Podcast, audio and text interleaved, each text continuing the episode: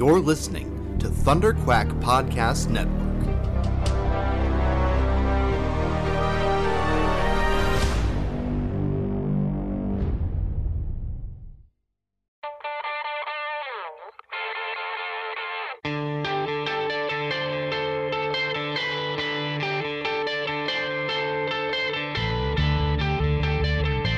Hi, my name is Bob Budiansky, and you're listening to the Epic Marvel Podcast.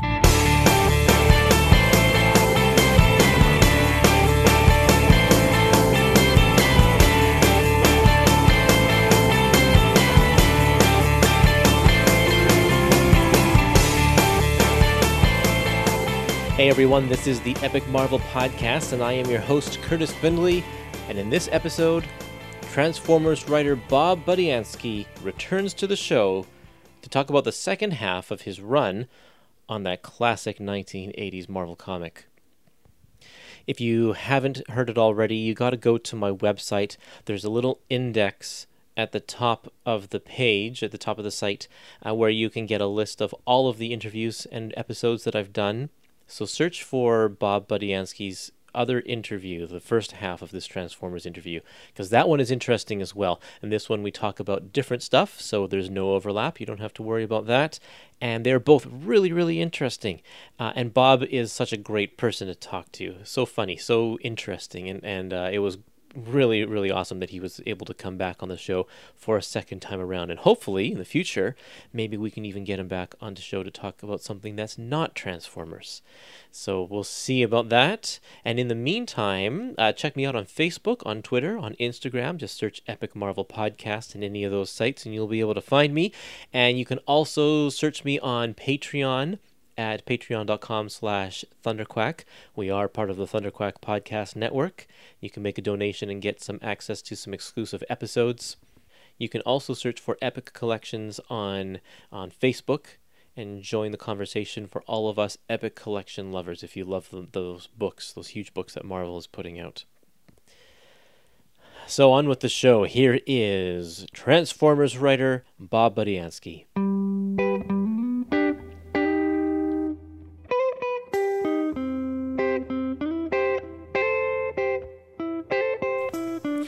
1987 was kind of uh, the height of Transformers in the 80s with the, the TV show, the movie, and there was a, a Headmasters miniseries, the, the team up with G.I. Joe, the Transformers Universe miniseries, the movie adaptation. This was so much going on all at once. Uh, did you feel like this was kind of overload? Because you were involved in so much of it. Yeah, I, I guess there, to some degree I did feel a little bit a little bit of overload. So you, know, you touched on a lot of different series. Uh, so for, let me start with uh, the GI Joe Transformers crossover. Okay. Which was which was a natural, obviously, since they were both Hasbro products and they both appealed to similar audiences, and, and it was an easy thing to cross over. So initially, when they when um, I guess the Marvel editor in chief at the time suggested the idea, uh, initially I was asked to write it. I was a natural. I guess probably Larry Hama was also asked to write it, but I, am assuming he was, since he was a GI Joe writer. Mm-hmm. Um, but anyway, it came to me. You know, can you write it? And I said, there's no way I could take another. Whatever I was doing at the time, uh, I was writing the Transformers on a monthly basis. I was a full-time staff editor at Marvel. Um, I could not add that to my workload, so I had to decline that. So my real, really, my only involvement with that, with, with that was um, uh, the writer of that book, uh, Michael Higgins, I believe. Yep. He he submitted plots that I had to approve, and I guess the GI Joe editor or perhaps Larry Hama had to approve as well, just to make sure that whatever he was doing fit within whatever it was we were doing in the regular mainstream books. So you but, knew that he was going to off Bumblebee or re recreate Bumblebee? I, you know, it's been a while, but I guess I read the plot and whatever he wrote at the time made sense at that time. Yeah. So if, if the dramatic moment was that Bumblebee uh, gets destroyed or whatever whatever happened to him, I guess within the continuity of, uh, of what I was planning on doing in Transformers, it worked. I mean, if you were if you were a regular Transformers reader of the comic book at that time, you know that I on a re- on a regular basis I found ways to get rid of characters because I kept having to introduce new characters. So I had to make room by re- by eliminating the old characters at least for a while. Yeah. At least for some, at least for a while. I might have brought them back later, but for a while I had to push them off stage and make room for new characters. So more than likely, when Michael Higgins said, said "I want to kill Bumblebee," I said, "Sure, go ahead. I don't have any use for him. I don't have room for him now anyway. Put him, you know, get him, get him out of the way, so I don't have to worry about him. And then if I want to bring him back later, I'll figure out a way to bring him back later. Hmm. Um, that's my speculation. you know, Yeah. 35. Well, and he wasn't completely destroyed because he was rebuilt as Goldbug. So Ah, I imagine okay. that there was probably a, a toy at that point that came out. They they renamed him Goldbug or something. If you might or might not know, Bumblebee's original name was Goldbug. Ah, okay. I did not So know that. when I when I got involved with Transformers, um, you know, one of the reasons I got the main reason I got involved was that uh, my boss, Jim Shooter, editor in chief of Marvel at that at that time, uh, who also wrote the original Transformers treatment, he had hired another editor slash writer with a lot more experience than me to develop all the Transformers characters. And after that editor slash writer turned in his work, Jim Shooter decided he didn't like most of what that guy had turned in. Some things made it through, like op- the name Optimus Prime was uh, conceived by my predecessor, but most of the names and character profiles were were uh, rejected. Anyway, Goldbug was was the one was one of them, and um, so I was asked, among other things, to come up with a new name for Goldbug, and that became Bumblebee. Okay. And then a couple years later, it became Goldbug again. yeah. Well, how about the Headmasters miniseries? That one I'm sure was driven because of a toy line. Oh, without a doubt, yeah. Yeah. So, so as anybody observing Transformers back in the late '80s observed, Hasbro kept coming up with not only new Transformers but new spins on the initial Transformers concept. So there were Power Masters, and Target Masters, and Headmasters. I'm sure I'm leaving out several different categories that they developed at that time. But for whatever, I guess Headmasters uh, especially lent itself to uh, spinning off into a, a mini series because uh, I guess Headmasters combined humans with Transformers in a unique way. So we were able to expand the mythology of the Transformers uh, at the same time, bringing in a whole bunch of new characters. And we were looking, you know, from a publishing point of view, we were always looking for ways to exploit a very popular property, Transformers. Here we are with a four-issue miniseries called Headmasters. So that one I did I did write myself. Uh, obviously, I figured uh, I guess I could, was able to squeeze it into my schedule. I had a pre- I, I- had come up with a treatment for it, had a pretty good grasp of what the story was going to be about, and so I wrote that myself at the same time as writing Transformers. I guess I was pretty busy back then. yeah. And did you enjoy Headmasters? Yeah, yeah, it was fun. You know, I mean, it was good. Um, it was a long time ago, so I can't tell you exactly how I felt at moment. Right, of course. But um, yeah, I was just talking to somebody the other day who was describing the stories to me and what happened in this story. And I don't really remember that many specifics. I do remember that there was a group of Autobots who went to this planet Nebulos, and um, and then they, I guess I guess their presence there, I guess disturbed the the equilibrium, you know, the the, the peace that was there. And in Mhm. order for that to continue staying there, they had to somehow bond with the humans that lived there, some of the humans, and that was uh, the na- and that's that's hence the headmaster. So it was humans humans plus robot equals head, headmaster. Human plus Autobot. Yeah. And uh, just like um, like like moth to a flame, I should say. Yeah. Uh, that that attracted the Decepticons, and all hell broke loose. Yeah, I liked that miniseries because it was uh, there was more focus on I think fantasy because it wasn't Uh-huh. grounded in Earth history. It was it was a nice change and a nice departure from the regular series. Oh, okay. Well, thank you. I I don't even remember all the fantasy. I might have been I might have been there, but I guess I was I was trying to. I mean, anytime I deal uh, with um, non-Earth humans, I try to keep in mind they're not us. They shouldn't they shouldn't necessarily. I mean, they should they should have certain qualities that resemble us, so that the the reader can can uh, empathize, can find something to relate to.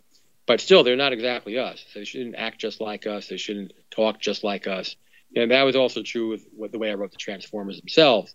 Um, it always bothers me, um, especially I guess when I watched a couple of the Transformers movies, uh, a couple of the of the lesser movies of, of the uh, of the run, when the Transformers just talk like you know my, my son and his and his high school friends or something, you know, like Right. sitting around a room, you know, chatting like they like they grew up here, and I I just don't understand it. I understand that they want to that some of them are more inclined to adapt uh, qualities from Earth and others, but they should still sound like they're not from here.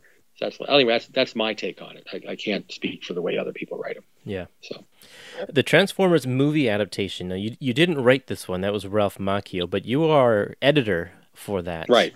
Now, Right. uh, tell me what is it like having to adapt a movie for the comic form or the comic medium? Well, it's a good job to have, frankly. I, I, at that time in the 1980s, I was special projects editor. Editor. So not only was I working on the Transformers as an editor, uh, first the miniseries and then the movie adaptation, but I adapted uh, a lot of other movies like Indiana Jones and the Last Crusade and uh, Labyrinth and Willow and uh, Darkman and a whole bunch of movies from that that era. Mm-hmm. And the good thing is you're given all of this material to work with. You don't have to like start from scratch.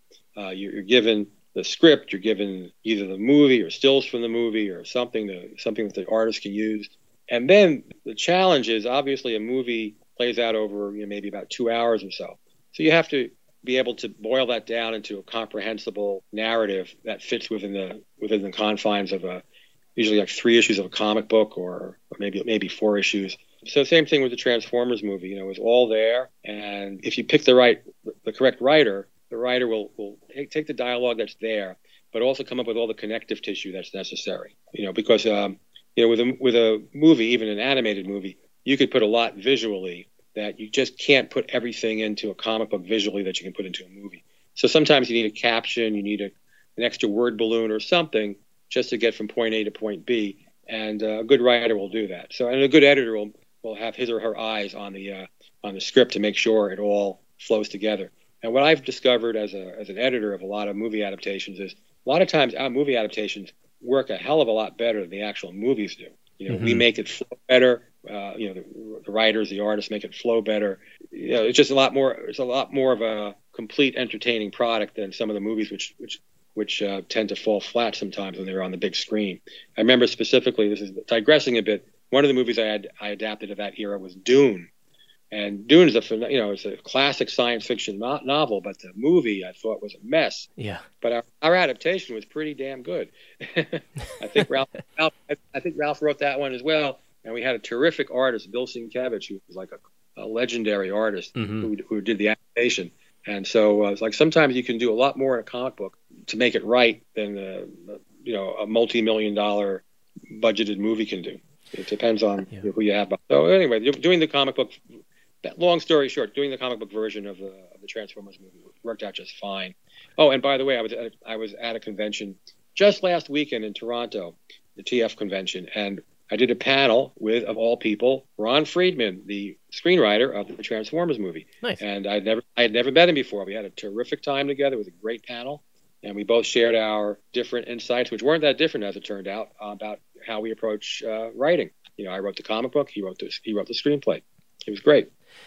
How far in advance did you have the all that material, the script and everything? Because this the adaptation, I think the first part at least came out before the movie was in theaters. Wow, you're asking. Yeah, you're asking me to.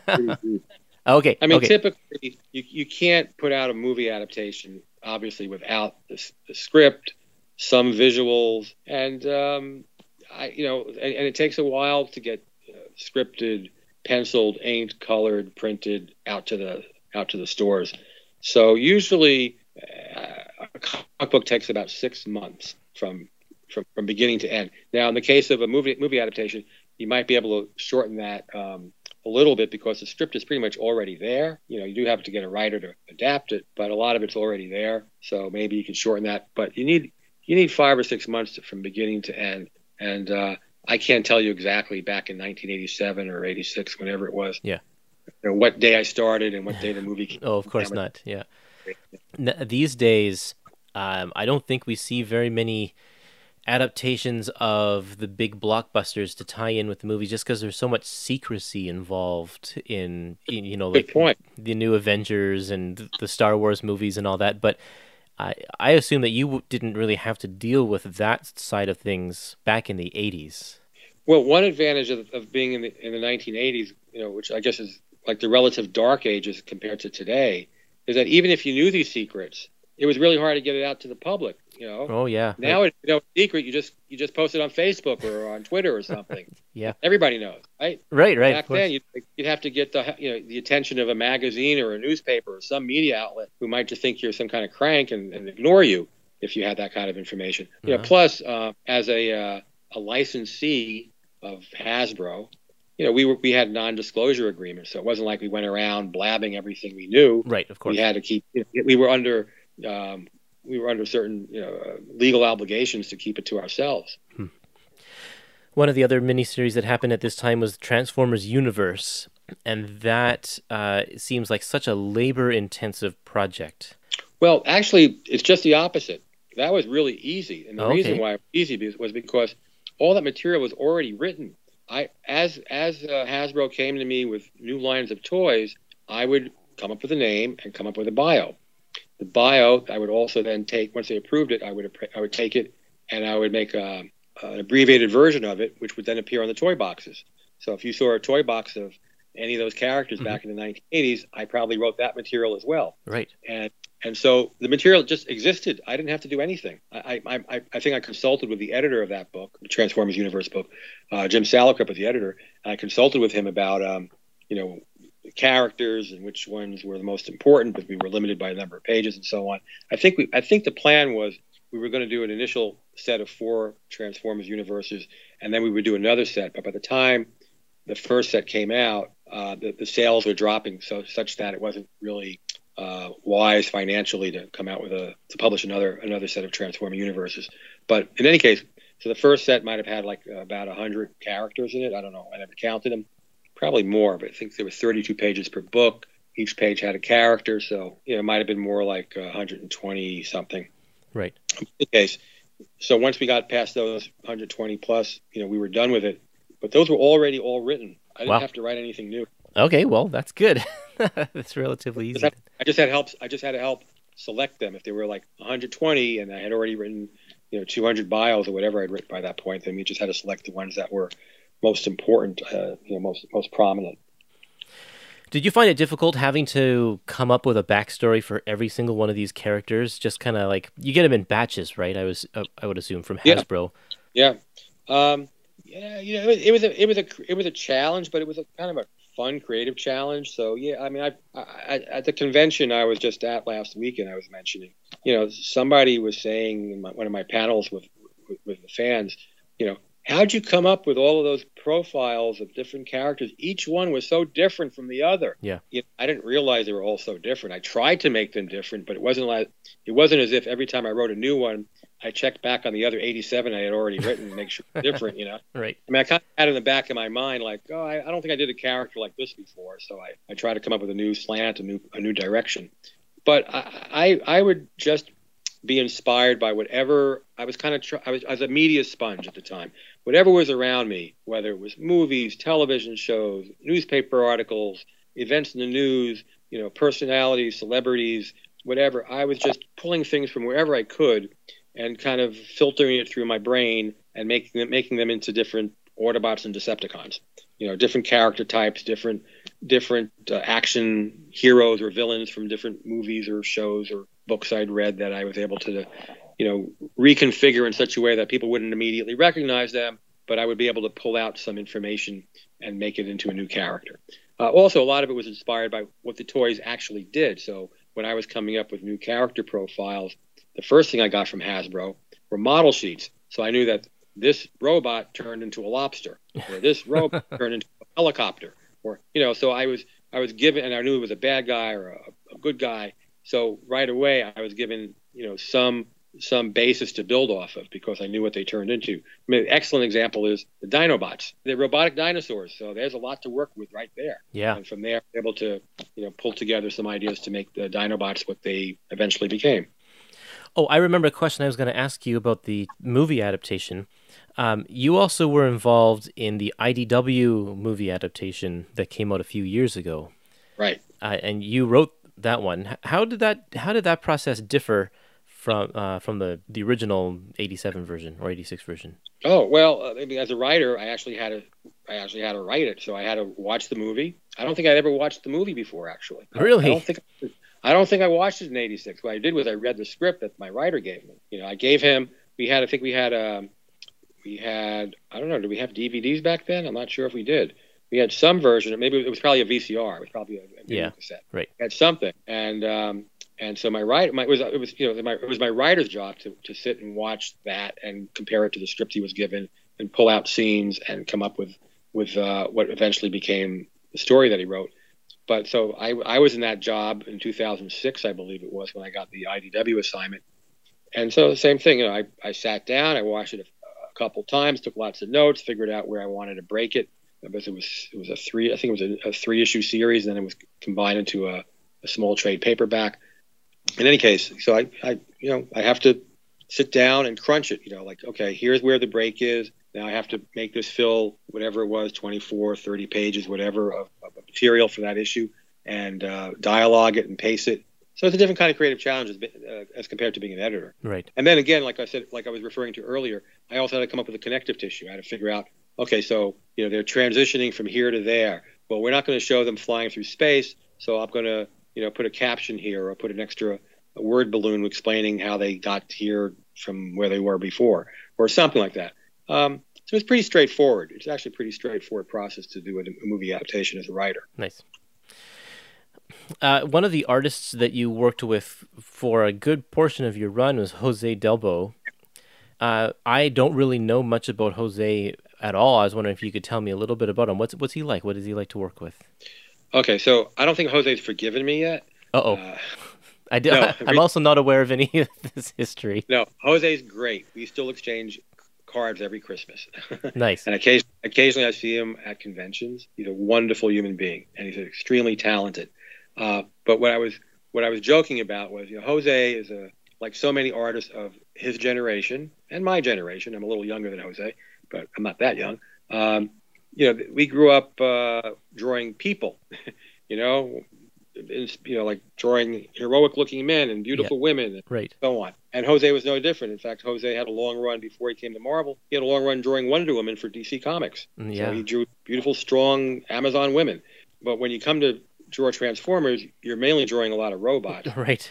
Tons of reference material, which is you know, out of Jose's comfort zone. And, and Jose's not the only one. I mean, I, I worked with people like Frank Springer and Don Perlin and if they were honest, I'm sure none of them would say their first choice was to draw robots. Yeah. Because it's a lot of work. You have to deal with a lot of reference material, and it's not what they naturally uh, are, are, are, are attuned to drawing. They're, too, they're, they're trained to draw people in, in, in dynamic ways, in dynamic, interesting ways. So uh, Jose, I think he had the longest run of everybody I worked with on Transformers, but he was heroic in the effort he put into it. Because I would, every time I wrote a plot, you know, I, I think you might be aware of the way the Marvel method of writing stories was to write a plot first, which is like a short story. It goes to the pencil artist, then it comes back to the uh, writer, and then the writer scripts it based based on what the pencil artist has drawn. Right. So I would write a plot, and when I gave it to an artist like Jose, I, the first thing I would do, I would list all the different robots, all the different transformers, I should say, that he had to draw. So there might be, you know, 5, 10, 15, 20 different transformers. So right away, you'd have to go through his pile of reference materials which were these model sheets I, I mentioned earlier, yeah. and you know, put them aside by his drawing table and have them at hand to start to, to, to refer to anytime he needed it. So anyway, uh, yeah, but Jose was great. Like any any anything I gave him, he was up to the challenge. He he was wonderful to work with. Really happy, positive human being. I can't say enough positive things about Jose. Nice. Yeah, I'll have to see if I can uh, talk to him sometime about his work on that too. He'll he'll be cursing me. I'm, I'm giving you a ban. no, I'm just joking. I mean, we, we I saw him a few years ago at a convention in London, and we hung out together and yeah. went to dinner. To had a great time. Oh, good. Uh, great guy. So, in the middle of your run here, around the you know issue 30 mark, you have two teams that don't really have any leadership. Both um, Megatron and Optimus, you'd killed them off, both of them. Uh, and you so what what was it like to try and uh, write teams that were at this point were bickering over uh, leadership? Was that a, was that a fun challenge? Yeah, yeah. I, I, I, mean, I did it with I did it intentionally. Obviously, it wasn't like an accident. Uh, once again, Transformers constantly shuffling through characters as Hasbro introduced new characters that had to find ways to get some characters off the stage and add new characters uh, into the into the storyline. So, uh, I also wanted to shake things up. So one way to shake things up was Optimus Prime. Let's destroy him. Yep. Uh, now, in my mind, I always realized that you know these guys are are mechanical creatures, and we could rebuild them, and which I did. You know, it wasn't like Optimus Prime disappeared forever. Right. And even in the issue where he was destroyed, I gave a pretty strong hint to anybody who was paying attention to that issue he still existed. Yeah. His his his his mind or his memories existed on this this little floppy disk. It's amazing what compression compression algorithms existed back in the 1980s. so um, yeah, so his entire you know his entire being was on that little floppy disk. So anyway, but that, that I believe opened up the opportunity to bring in uh, Grimlock and the uh, Dinobots, and then and then there was I guess uh, I don't remember the details. I think perhaps it was a struggle, or maybe there wasn't a struggle, and Grimlock became uh, the rather um, ill-equipped leader of the transform of the Autobots for a little while. Mm-hmm. And I also wanted to make the contrast. Okay, now you know up until Optimus Prime just you know was off the scene, you had a bunch of Autobots led by a guy who had real empathy for the plight of human beings that they that they were inflicting their war on us here on Earth. Uh, that was Optimus Prime. But now Optimus Prime is off the stage, and now you have Grimlock, who's really only his only concern really is his own people, which is the Autobots, and how to how to defeat the uh, Decepticons.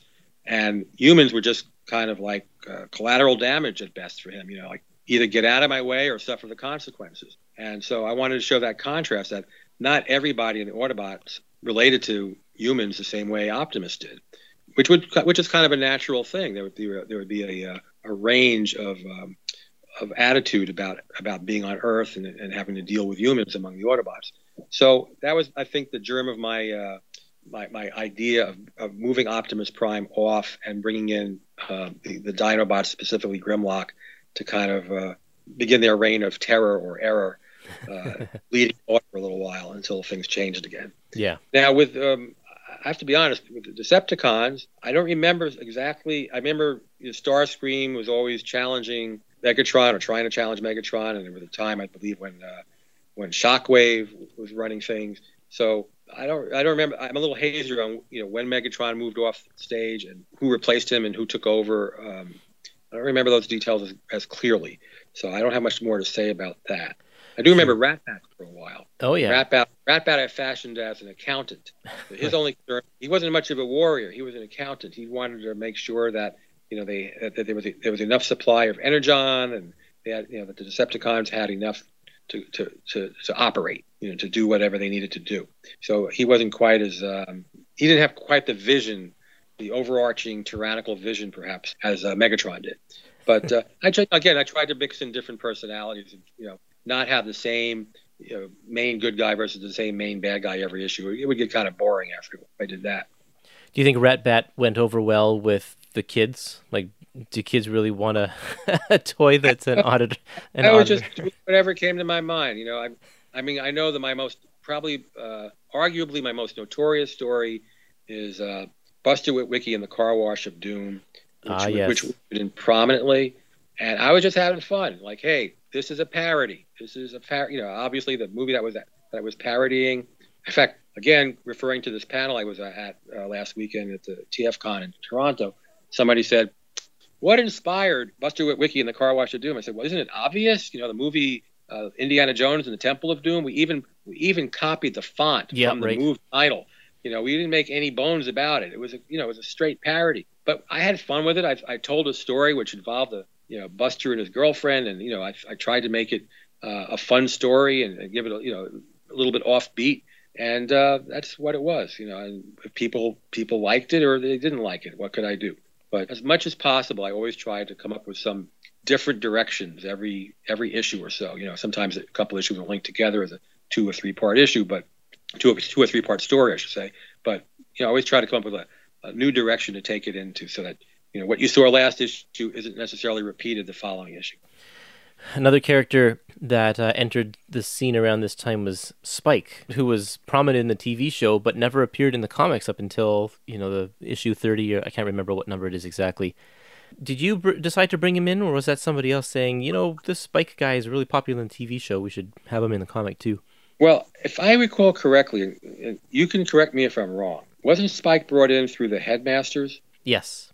Um, Okay. No. Well, he was a headmaster, but he wasn't in the headmasters miniseries. Oh, okay. He replaced like somebody from Nebulos, I think, died Yeah. or something. Right. Replaced him or something. Yeah, I don't remember exactly how I brought him in, but let me give you the history of Spike. So, uh, I mentioned earlier that Jim Shooter wrote the treatment for Transformers. Yeah. Uh, and and so he created the Witwicky family, you know, uh, uh, Buster and his father Sparkplug Witwicky, and um, but initially Buster's name was Spike, in Okay. the initial treatment. So if you actually saw a copy of the treatment, which I have, you would see it's written as Spike with my handwriting crossing out Spike, and on top of Spike it says Buster.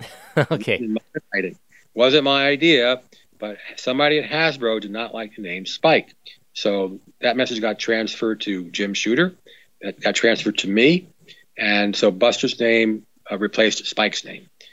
Now, while we're doing all this material, while we're creating all this material at, at the Marvel office, it's going to Hasbro, and Hasbro then is resending it to Sunbow Productions, and they do the animation.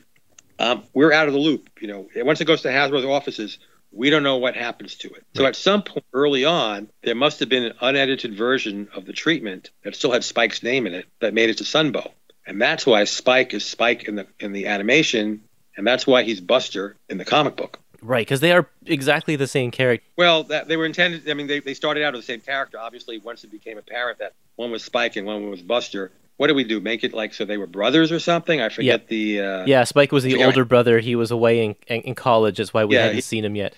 seen him until somebody said, "Hey, you should bring Spike into the comic book." So I guess somebody. I don't remember exactly, but somebody probably said, "Hey, why don't you bring Spike into the comic?" And so I did with the uh, Headmasters. Nice.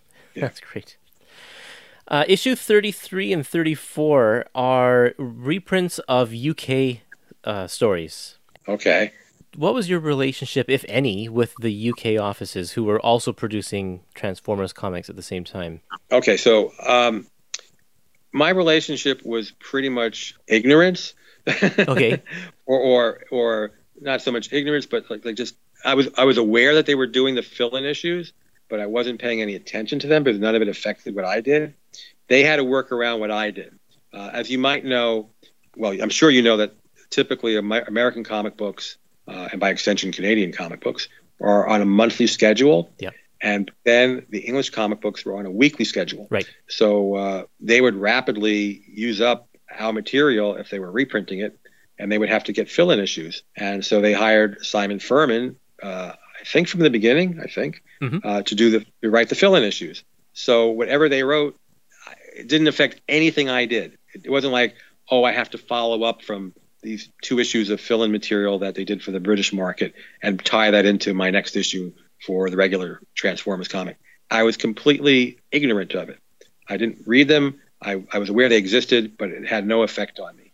Now, having said that, uh, there were during those years uh, a couple of times Simon visited the Marvel offices.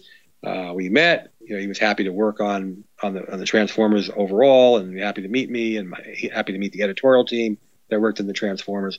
And and then eventually, um, in 1989, in early '89, I took a vacation over to to London, had lunch with Simon, and told him I was ready to leave the book. Would you like to take over? And he was like, Yeah. He jumped at the opportunity, and that's how he became the regular writer on the American book, which wasn't by my. By the way, that's not my job as a writer to find new talent. That was really the editor's job. But I'd been I'd been begging the editor for probably about a year, like find another writer for this book. I'm ready to move on.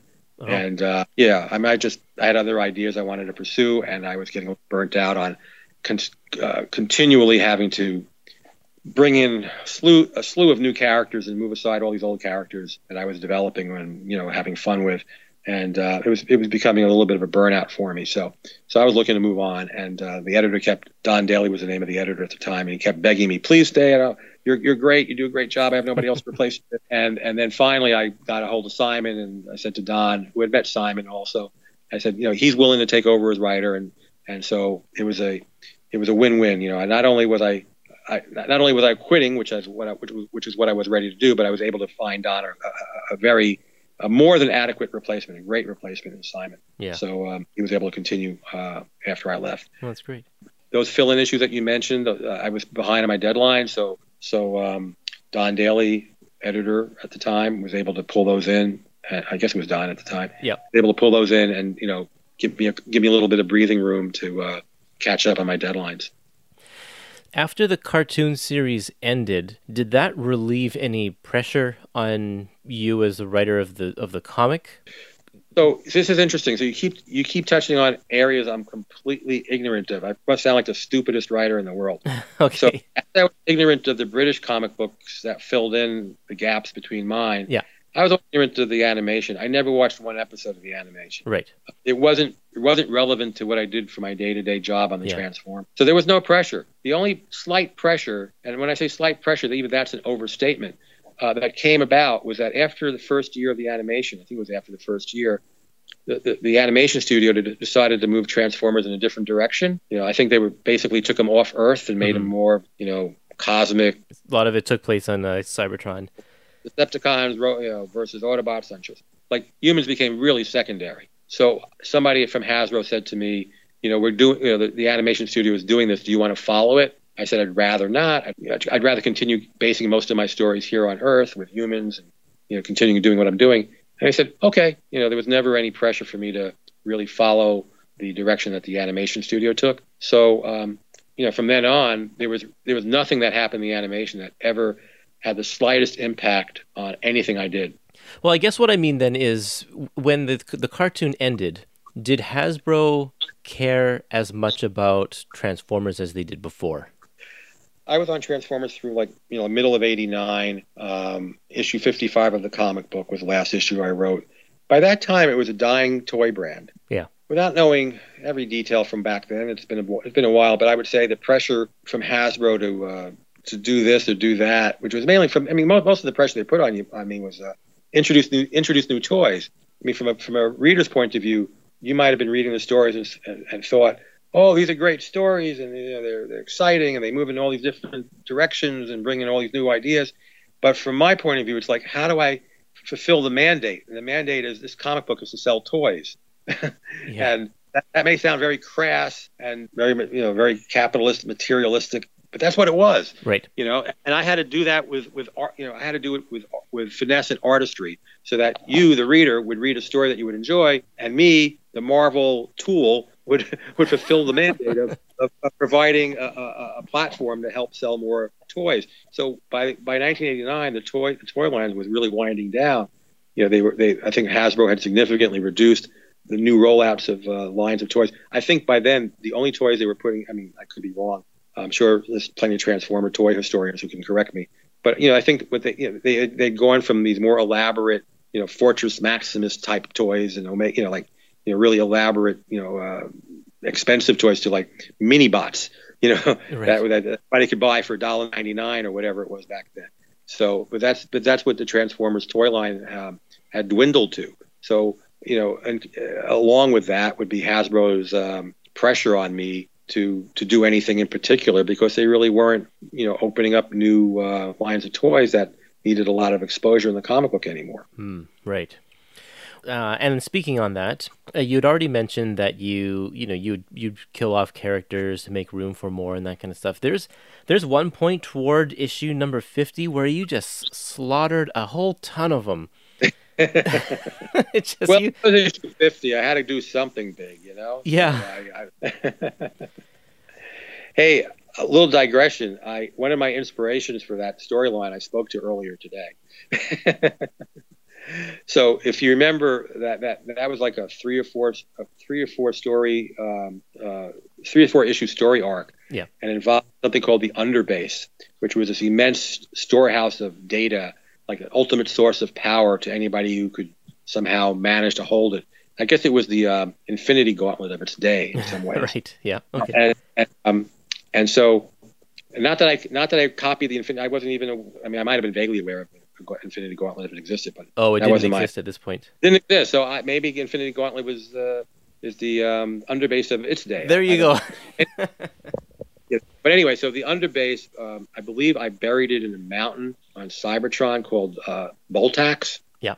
Okay, so earlier today I was talking to my my dear college friend Janet Boltax, oh, and we were chatting for a while, and she said, "Oh, I have to go now. My husband and I are going to watch a television show. I'll call you back tomorrow." so that's where that Boltax from. I thought I told her back at the at the time. I told her I said, "You know, I'm writing Transformers comics, and your last name Boltax is like a perfect name for that comic book." yes, that's right. So a little, a little, a little uh, piece of little piece of Transformers trivia there. That's That's where that that name came from, and we're still really good friends. And uh, uh, but anyway, um, so back to your original questions about you know again clearing out characters and and uh, and and it's making a big deal of this is issue 50, building up to a big storyline.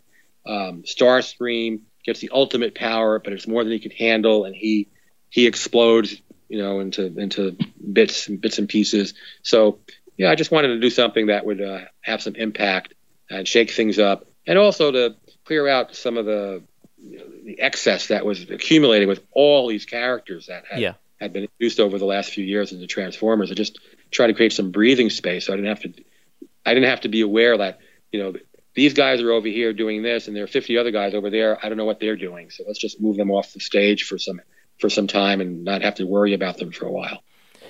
Yeah, it's not like you were left with only one or two characters even after that. so lots Right. to choose from. Right, exactly, exactly. Now, a lot of my inspiration for uh, that approach for Transformers about blowing up characters, but keeping in mind that they are, they can always make it back uh, if I want to bring them back. When I was a kid, I read among many comic books I read was a comic book called Metal Men from DC Comics. I don't know Oh, if you're familiar with. Yep. And Metal was basically a team of I believe seven robots that were built out of different metals. They weren't considered alive, although they, they certainly acted as if they were alive and they were built by a human named Doc Magnus. And every, almost every issue, the Metal Men got trashed and, and blown to bits or pulled into different pieces. And the following issue would be Doc Magnus putting them all back together again. And I figured, well, if Doc Magnus could do it for Metal Men, I could certainly do the same for Transformers. And I and I did, you know, maybe not for every character I blew up, but for many characters that that uh, had been torn apart or some some way or other, they were put back together again eventually. Yep, for sure. There was a. This is just. I don't know if you even know this. This. Uh, there was a logo change after issue number fifty. You got a new logo for the book. Was that a Marvel Comics decision or a Hasbro decision? Oh, that's a tough one. I would imagine it was a Hasbro decision because you know they it's their property. So if they had a new logo they want to introduce, I don't think Marvel would have been the ones to say, "Hey, we want to change the logo." I think it would have been a Hasbro. Yeah, because of branding and all that kind of stuff. right, right. Yeah, but it just seemed coincidental because it was uh, coincided with the monumental like fiftieth issue. I don't I don't remember. It's possible they had this new logo and we said, "Hey, why don't we wait? Why don't we wait till issue 51? Because we're going to change everything up, you know, dramatically after issue 50." So Yeah. we'll bring, you know, we'll have this new lineup of Transformers. We'll start with a new logo, and uh, it'll all be like fresh, as if we're starting over again, which wasn't really the case. But you know, give it a little a little bit of a freshening up by putting a new logo on it. But I don't remember. It was a, it was a long time ago. Right. The 55th issue, your last one, you do the layouts for that. Uh, and I know that you you are an artist as well, and and you've drawn many of the covers and such. But this was kind of the only real uh, interior art that you did for the whole series, right? That is true. That is true. I um, believe what happened was editor Don Daley was in a crunch. He didn't have an artist for that issue, and he was begging me uh, to, you know, I, can I draw it? You know, he knew I, he knew I was an artist as well. And uh, the fact that I didn't have issue 56 to write, you know, 55 was my last, so it gave me a little more time in my schedule Okay. to allow allow me to do that. But I really didn't want to draw comic books while I was while I was working as a full time editor.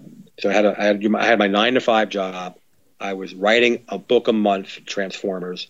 I was occasionally drawing the cover to Transformers. Most of the covers I did not draw, I did layouts for. So even if I didn't have the credit as being the artist on it, I did the layout and gave it to another artist to draw. So I had my hands on a lot of different things.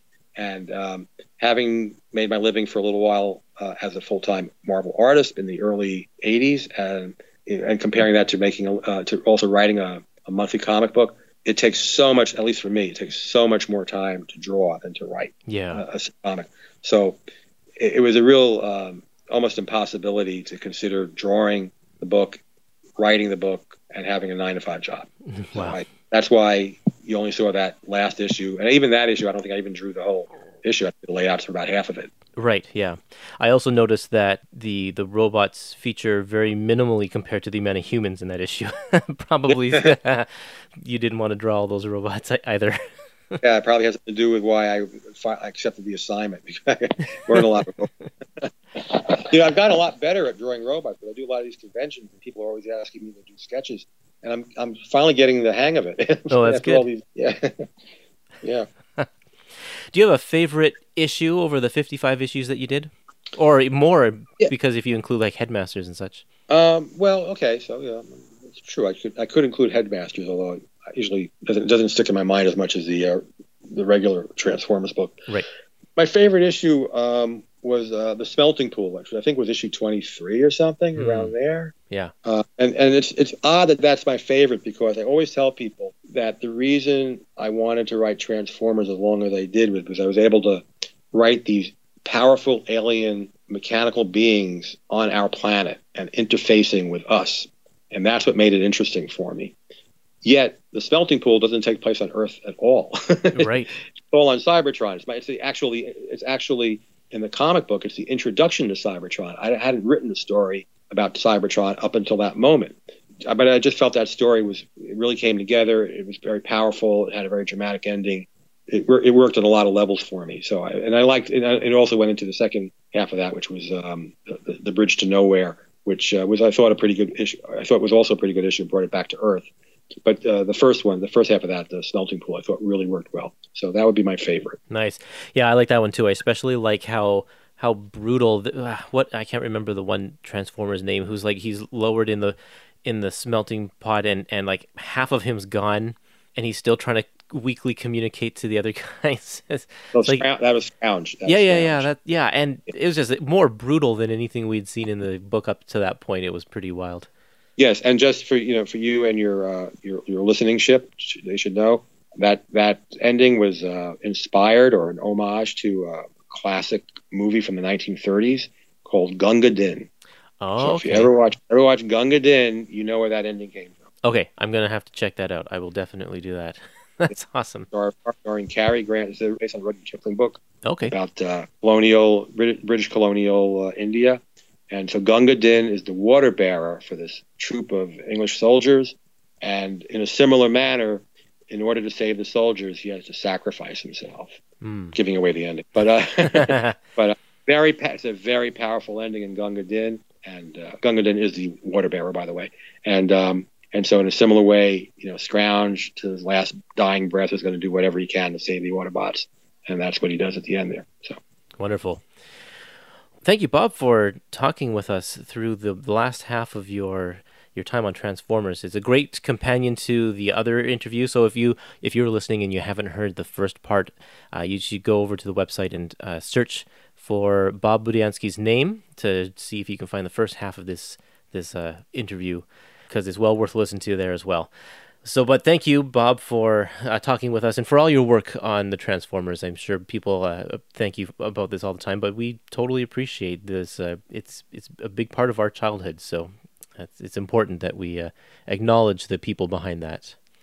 Well, thank you for saying that. It's very kind of you, and uh, was, it's my pleasure on multiple levels. My pleasure to be on this show, and my, it was my pleasure to write those books back then. Even though I made it sound like it was a struggle sometimes, I really enjoyed my time on Transformers overall. It was, it was a blast. And and what makes it even more of a blast is that all these years later, there are so many people out there who still remember what I do. And I go to the, I, I, whether I'm being interviewed by yourself or other people or going to Transformers conventions, I'm always getting so much positive feedback on work that I thought, you know, just existed for the time I, I wrote it, and, then, and that was it. Yet it still has a life beyond all these, beyond the time that I wrote it. as a life all these years later. Yeah. So I'm very well, thankful that I could be here to discuss all this and share all this with you and your listeners. Thank you.